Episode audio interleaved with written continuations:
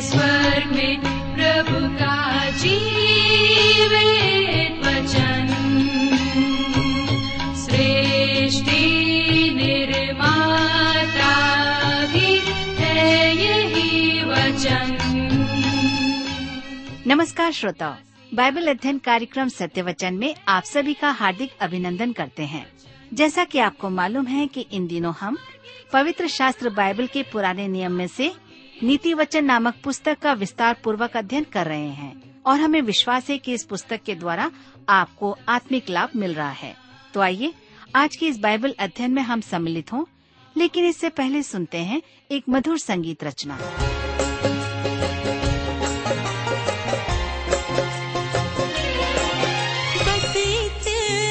करम कर खुदा।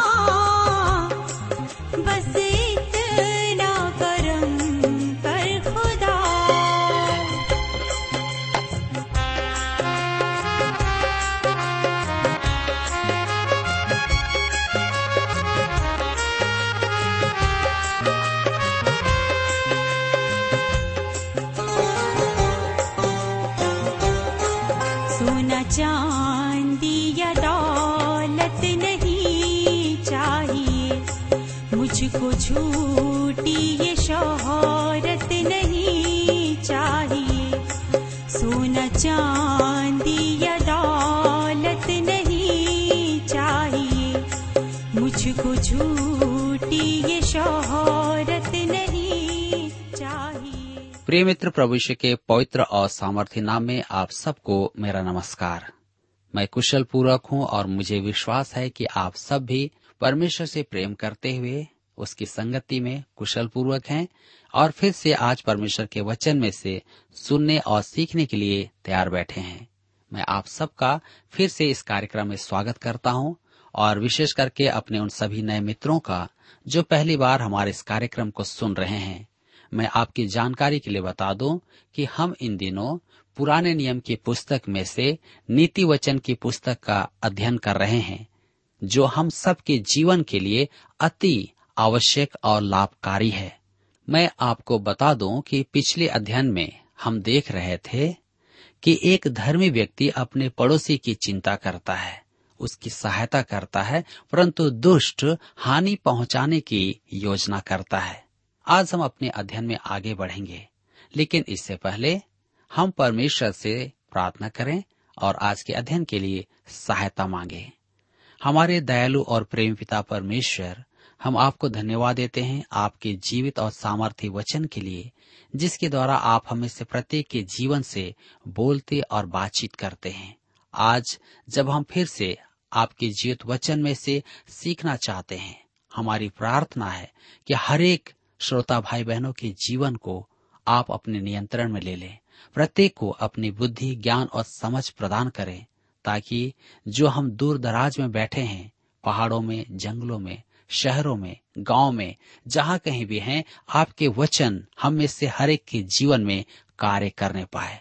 हमारी विनती उन भाई बहनों के लिए भी है जो बीमार अवस्था में हैं, निराश हैं, चिंतित हैं, परेशान हैं, अपने विवाह को लेकर नौकरी को लेकर, पारिवारिक जीवन को लेकर, बच्चों को लेकर, पिताजी, आप उनकी सहायता करें, ताकि आज का वचन प्रत्येक के जीवन में आशीषों को लाने पाए।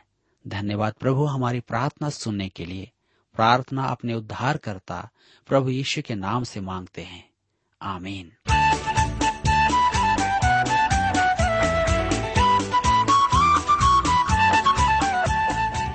तो मित्रों, आइए आज हम अपने अध्ययन में आगे बढ़ेंगे और नीति वचन की पुस्तक, उसके बारह अध्याय, उसके सत्ताईस पद को पढ़ेंगे। आप मेरे साथ निकाल लीजिए।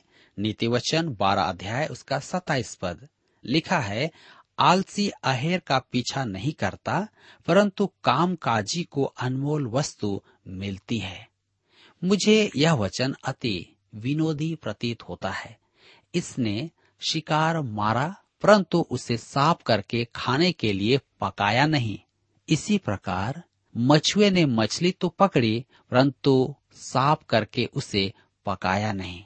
कहने का मतलब है कि आप आलसी वाला काम कर रहे हैं, परंतु काम काजी को अनमोल वस्तु मिलती है। दूसरे शब्दों में, वह अपनी वस्तुओं को संभालता है। हम रूत के बारे देखते हैं। रूत अनाज की बालें उठाने बोअज के खेत में गई और बोअज की दया दृष्टि के अधीन उसने बहुत अन्न उठाया। परंतु उसने घर लाकर उसे नवमी पर नहीं डाल दिया, वरन स्वयं उसे साफ़ किया। उसने यह नहीं कहा कि वह दिन भर काम करके थक गई है। अब कम से कम इतना काम तो नवमी कर सकती है। इससे उसकी प्रवृत्ति प्रकट होती है। आज हम कई घरों में बहुओं को देखते हैं, वे काम करती हैं, परंतु कुड़कुड़ाती हैं, अपनी सास को सताती हैं, और यही कारण है कि उन्हें इस प्रकार के चरित्र नहीं मिलते हैं। मेरे मित्रों, घर के काम में सहायता करने से कुछ नहीं घटता। मैं अपनी माता से कहता था कि मैं बड़ा होकर कभी बर्तन नहीं धोऊँगा। परंतु मुझे अब भी बर्तन धोने पड़ते हैं। शायद यह मेरा दूसरा बाल्यकाल है, क्योंकि मैं घर में पत्नी को सहायता करना चाहता हूँ। जब मुझे अवसर मिलता है, मैं खाना भी पकाता हूँ। नीति वचन की पुस्तक बारह अध्याय उसके अट्ठाईस पद में लिखा है, धर्म के मार्ग में जीवन मिलता है, और उसके पथ में मृत्यु का पता भी नहीं। परमेश्वर के संतान के लिए एक अद्भुत मार्ग, एक अनुपम भावी आशा है। यदि प्रभु न आए तो शारीरिक मृत्यु अवश्यम भावी है, परंतु उसके बाद अनंत जीवन है। मेरे मित्रों, यहाँ पर नीति वचन अध्याय बारह समाप्त होता है। अब हम अपने अध्ययन में आगे बढ़ेंगे और अध्याय तेरह से देखेंगे। हम अभी जीवन के महान सिद्धांतों के प्रशिक्षण के भाग में ही हैं। तो आइए आप मेरे साथ नीति वचन तेरह उसके एक पद को पढ़िए। लिखा है, बुद्धिमान पुत्र पिता की शिक्षा सुनता है, परंतु ठट्ठा करने वाला घुड़की को भी नहीं सुनता। यद्यपि सुलेमान दाऊद का चहेता पुत्र तो नहीं था, परंतु सुलेमान उसकी आज्ञा मानता था। वह एक बुद्धिमान पुत्र का आदर्श है। जो पिता की आज्ञा मानता है। रहोबियाम सुलेमान का पुत्र है। उस निंदक का उदाहरण है जो किसी की बात नहीं सुनता। वह नीति वचनों के अंधकार पक्ष या नकारात्मक पक्ष का हमारे लिए एक उदाहरण है। परंतु धर्मशास्त्र में और भी उदाहरण पाए जाते हैं। नीति वचन तेरह, उसके दो और तीन पद में हम पढ़ते हैं। सज्जन अपनी बातों के कारण उत्तम वस्तु खाने पाता है, परंतु विश्वासघाती लोगों का पेट उपद्रव से भरता है। जो अपने मुँह की चौकसी करता है, वह अपने प्राण की रक्षा करता है, परंतु जो गाल बजाता है, उसका विनाश हो जाता है। आज की कुछ चर्चाएँ मूर्खता भरी हैं। उन्हें व्यर्थ की बातें कहा जा सकता है। उनमें दो अर्थ होते हैं। ऐसे दो अर्थों के चुटकुले मसीही वातावरण में भी प्रवेश कर चुके हैं, जो यौन संबंधित विषयों पर आधारित होते हैं। मैंने देखा है कि अनेक जन यौन शिक्षा प्राप्त करते जाते हैं, परंतु उनके परिवार टूट जाते हैं।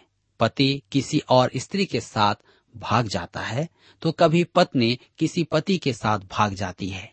मेरे विचार में अधिकांश समस्या ऐसे संदिग्ध जीवन और संदिग्ध बातों का परिणाम है। हमें यहाँ इसी बात की चेतावनी दी गई है। युवाओं को चिताया जा रहा है कि इससे वे सावधान रहें। नीति वचन तेरा अध्याय उसके चार पद में लिखा है, आलसी का प्राण लालसा तो करता है और उसको कुछ नहीं मिलता। परंतु काम काजी हृष्ट पुष्ट हो जाते हैं।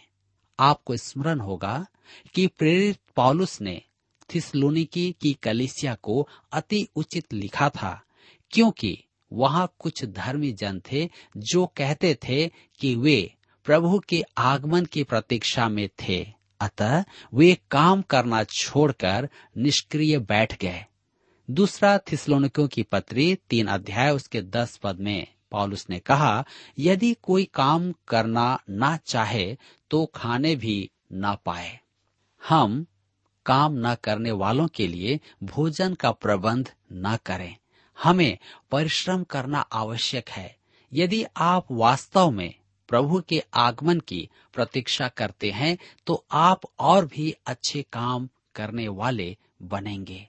आप चुपचाप नहीं बैठेंगे, परंतु परमेश्वर के वचन को लोगों तक पहुंचाएँगे, उन्हें अवगत कराएँगे, ताकि वे भी महान सच्चाइयों को देख सके, समझ सके और प्रभु को ग्रहण करने पाए।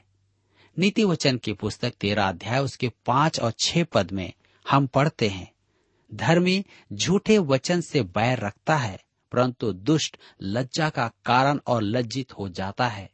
धर्म खरी चाल चलने वाले की रक्षा करता है, परंतु पापी अपनी दुष्टता के कारण उलट जाता है। जी हाँ यह आंतरिक सत्य के संदर्भ में है।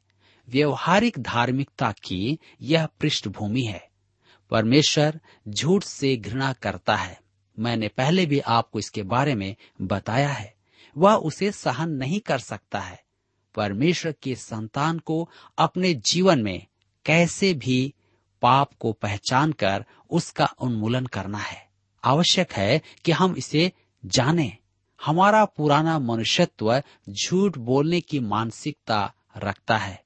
झूठ बोलना हम में अपने आप उत्पन्न होता है। इसे किसी व्यक्ति को सिखाने की आवश्यकता नहीं होती है। परमेश्वर कहता है कि उससे इससे घृणा है और वह इसका न्याय करेगा।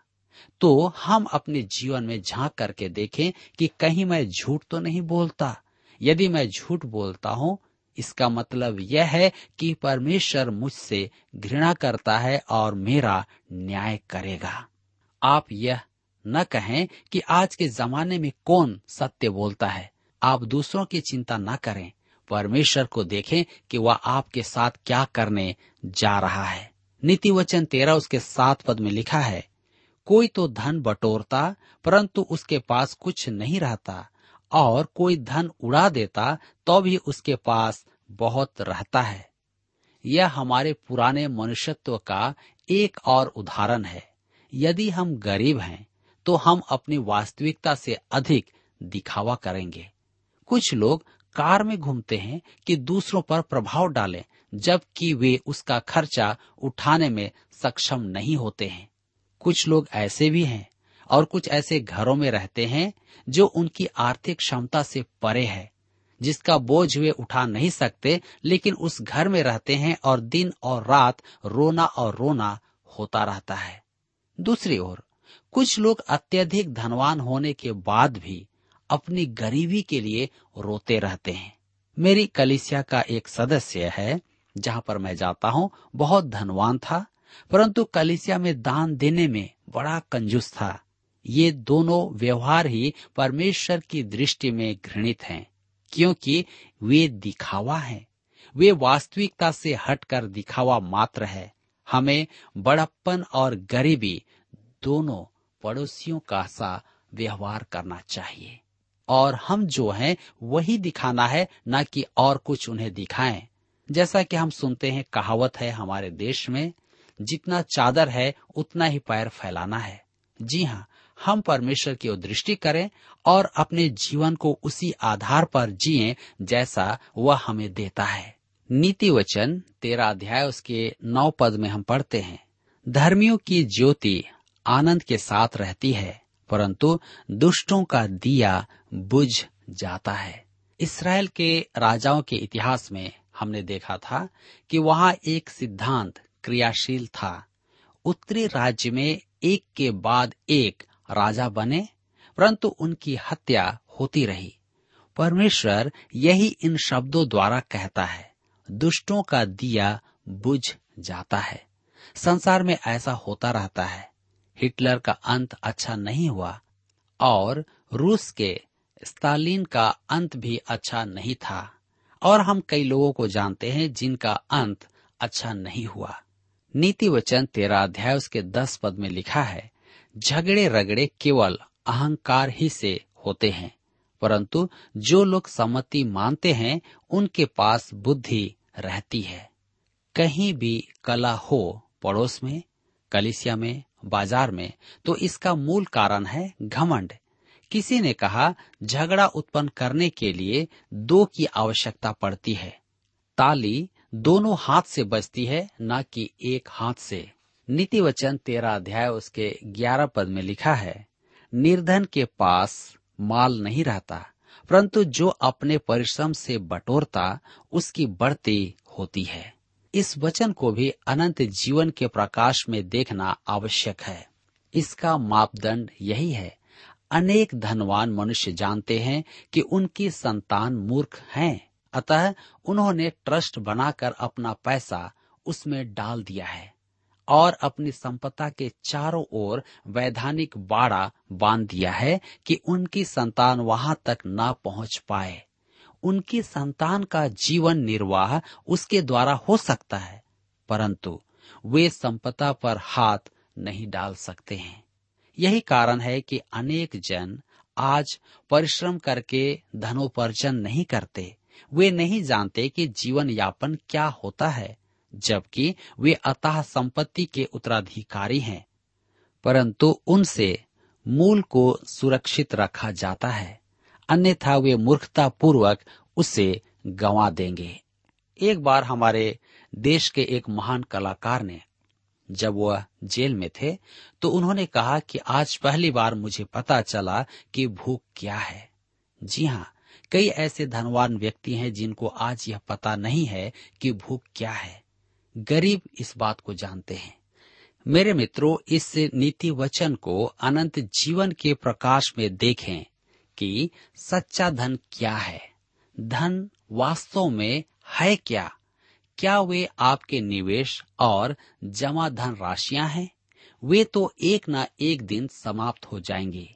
मृत्यु उन्हें अपने स्वामी से अलग कर देगी। चाहे चोर चोरी न करे, मृत्यु अवश्य उन्हें उससे वंचित कर देगी। वे सब कुछ छोड़ करके चले जाएँगे। धनवानों के साथ भी ऐसा ही होगा। आप जितना भी धन इकट्ठा करें, उससे आपको कोई लाभ नहीं होगा, क्योंकि आपको उसे इस धरती पर ही छोड़ करके जाना है। लेकिन जो कुछ आप लेकर के जाएँगे, वह आपका जीवन है। आपके परमेश्वर के निकटता का जीवन, आपका आत्मिक जीवन, आपका आदर्श का जीवन। क्या आप इन धनों को कमा रहे हैं? नीति वचन तेरह, उसके बारह पद में लिखा है, जब आशा पूरी होने में विलंब होता है तो मन शिथिल होता है। परंतु जब लालसा पूरी होती है, तब जीवन का वृक्ष लगता है। आप केवल आशा ही कर सकते हैं कि दिल दुखाने वाली बात न हो। अतः हमें अपने जीवन को परमेश्वर की इच्छा के सामंजस्य में रखना चाहिए, क्योंकि हम आशा तो अनेक बातों की करते हैं, परंतु सब कुछ प्राप्त नहीं होता। हमारे लिए यह अति आवश्यक है कि परमेश्वर ने हमें जिस परिस्थिति में रखा है, उसे हम पहचान लें। नीति वचन तेरह उसके तेरह से पंद्रह पद में लिखा है। जो वचन को तू जानता, वह नष्ट हो जाता है। परंतु आज्ञा के डरवये को अच्छा फल मिलता है। बुद्धिमान की शिक्षा जीवन का सोता है, और उसके द्वारा लोग मृत्यु के फंदों से बच सकते हैं। सुबुद्धि के कारण अनुग्रह होता है, परंतु विश्वासघातियों का मार्ग कड़ा होता है। नीति वचनों में, धार्मिकता और दुष्टता में विषमता दिखाई गई है। परमेश्वर घमंड से, दुष्टता से, दिखावे से घृणा करता है। हमारे मानवीय स्वभाव से उत्पन्न होने वाली कोई भी बात उसके काम की नहीं है। अतः वह हमारे पुराने मनुष्यत्व से की गई किसी बात को स्वीकार नहीं करता है। हमारे नए मनुष्यत्व से वह जो भी काम करवाएगा, उसे वह स्वीकार करेगा। नए मनुष्यत्व कहने का मतलब या तात्पर्य यह है कि हमारा बदला हुआ जीवन, संसार की बुराइयों को छोड़कर परमेश्वर की आज्ञाओं को मानने का जीवन, उस पर चलने का जीवन, इसे नया मनुष्यत्व कहा गया है, जिसे परमेश्वर ग्रहण करता है। वह मेरे पुराने मनुष्यत्व को स्वर्ग में नहीं ले जाएगा, क्योंकि मैं एक बुरा व्यक्ति था। मेरा जीवन अच्छा नहीं था, और इसलिए वह उसे उसमें प्रवेश करने नहीं देगा। मैं तो उससे मुक्ति पाकर बहुत आनंदित हो जाऊँगा। स्वर्ग में हमें उस पुराने मनुष्यत्व से मुक्ति मिल जाएगी, जो हमारे अनुवांशिक पापों को उबारता है। बार बार हमें उन पुरानी बातों को याद दिलाता है और कुरेदता है ताकि हम उसमें उलझे रहें। आज बहुत से भाई बहन हमारे जवान उन बुराइयों को स्मरण करके दुखित होते हैं। लेकिन आज मैं आपसे कहता हूँ कि आपको दुखित होने की आवश्यकता नहीं है। आपके पास इलाज है। प्रभु यीशु के पास आइए, क्योंकि वह आपके पापों की सजा को उठा लिया है। उसने आपके कारण दुख उठाया है, वह आपको क्षमा कर सकता है। यही एकमात्र दवा है। परमेश्वर हमसे क्या कहता है? यशाया की पुस्तक छियासठ अध्याय उसके दो पद में स्पष्ट है, मैं उसी की ओर दृष्टि करूँगा जो दीन और खेदित मन का हो और मेरा वचन सुनकर थर थराता हो। जी हाँ यदि हम चाहते हैं कि परमेश्वर हमें ग्रहण करे तो हमें ऐसा ही बनना है। हम घमंड न करें और न ही उसके वचन और उसकी आज्ञाओं को तुच्छ जाने, क्योंकि वह मुझे और आपको बचाना चाहता है। नीति वचन तेरा उसके सत्रह पद में लिखा है, दुष्ट दूत बुराई में फंसता है, परंतु विश्वास योग्य दूत से कुशल क्षेम होता है। बैरी महत्वपूर्ण व्यक्तियों की दुर्बलताओं का लाभ उठाता है। दुष्ट दूत बुराई में फंसता है। हमें सत्यनिष्ठ एवं निष्ठावान मनुष्यों की आवश्यकता है। ये साधारण नीति वचन हमारे व्यक्तिगत जीवन और हमारे राष्ट्र के लिए अति आवश्यक वचन है। नीति वचन तेरह, उसके चौबीस और पच्चीस पद में लिखा है जो बेटे पर छड़ी नहीं चलाता, वह उसका बैरी है। परंतु जो उससे प्रेम रखता, वह यत्न से उसको शिक्षा देता है। धर्मी पेट भर खाने पाता है, परंतु दुष्ट भूखे ही रहते हैं। मेरे प्रियो, यह बच्चों का मनोविज्ञान है। परमेश्वर की संतान से भी यही कहा गया है, बालकों को अपने माता पिता की आज्ञा का पालन करना है। नीति वचन छह अध्याय उसके एक पद में भी हम देखते हैं। और पिता गण से कहा गया है, इफिसियों के पत्री छह अध्याय उसके चार पद में, अपने बालकों को रिस न दिलाओ, अर्थात उन्हें क्रोध में आकर दंड न दो या उन पर न चिल्लाओ। चित्त शांत होने पर उन्हें समझाओ कि उन्हें अनुशासन की आवश्यकता क्यों है। जी हाँ यही कारण है कि मेरे पिता का अनुशासन अच्छा था। वह एक दिन बाद ही मुझे अनुशासन प्रदान करते थे। मैं सोचता था कि मैं बच गया, परंतु नहीं। वह बड़े ही शांति चित होकर मुझे और मेरे भाइयों को अनुशासन प्रदान करते थे। मैं भली भांति समझता था कि वह क्रोध में ऐसा नहीं करते हैं। अनुशासन अत्यधिक महत्वपूर्ण है। आज मैं परमेश्वर पिता का धन्यवाद देता हूँ अपने पिता के लिए कि उन्होंने मुझे अनुशासन में रखा। मुझे भटकते समय मुझ पर उसने छड़ी उठाई ताकि मैं अनुशासन को सीखकर परमेश्वर के निकटता में आऊँ। मेरे प्रिय मित्र, यदि आज आप अपने माता पिता का आज्ञा पालन नहीं कर रहे हैं, उस अनुशासन का पालन नहीं कर रहे हैं तो निश्चय जानिए कि आप विनाश की ओर बढ़ रहे हैं। आज आपके लिए भी अवसर है, क्योंकि परमेश्वर का वचन हमें इस बात की शिक्षा देता है। आइए हम अपने मनों को फिराएँ, परमेश्वर पिता के उन अनुशासन की बातों को ग्रहण करें, अपने माता पिता का आदर करें, और उन महान आशीषों को ग्रहण करें जो परमेश्वर मुझे और आप सबको देना चाहता है। मेरे मित्रों, यहाँ पर आज हमारे अध्ययन का समय समाप्त होता है और मैं आशा करता हूँ कि आज के इस अध्ययन के द्वारा आपने अपने जीवन में अवश्य ही आत्मिक लाभ प्राप्त किया है। प्रभु आप सबको बहुतायत से आशीष दे एवं आप सबकी सहायता करे।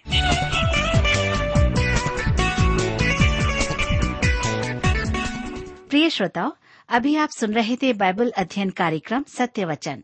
हम आशा करते हैं कि आज के इस कार्यक्रम से आपको आत्मिक लाभ मिला होगा। यदि आप परमेश्वर के बारे में और अधिक जानना चाहते हैं तो हमारे पास नया नियम एवं पवित्र शास्त्र बाइबल उपलब्ध है। इन्हें प्राप्त करने के लिए आप हमें इस पते पर लिख सकते हैं। कार्यक्रम सत्य वचन T W R post box number चार तीन एक शून्य, नई दिल्ली, एक एक शून्य शून्य एक नौ। पता एक बार फिर सुन लीजिए, कार्यक्रम सत्य वचन T W R post box number four three one zero New Delhi one one zero zero one nine और हाँ श्रोताओ, याद रखें कि पत्र लिखते समय आपका नाम और पता साफ़ साफ़ लिखा होना चाहिए। इसके अलावा, आप हमसे टेलीफोन के माध्यम से भी बातचीत कर सकते हैं, जिसमें हमारे काउंसलर या सलाहकार आपको सलाह देंगे। तो नोट कीजिए हमारा मोबाइल नंबर नौ नौ पाँच आठ आठ दो शून्य चार एक चार। याद रखें, double nine five, eight eight two zero four one four. और हमारा दूसरा नंबर है zero nine six, five one four, double three three nine seven. याद रहे, शून्य नौ छ पाँच एक चार, तीन तीन तीन नौ सात। इसके अलावा आप हमसे ईमेल के द्वारा भी संपर्क कर सकते हैं।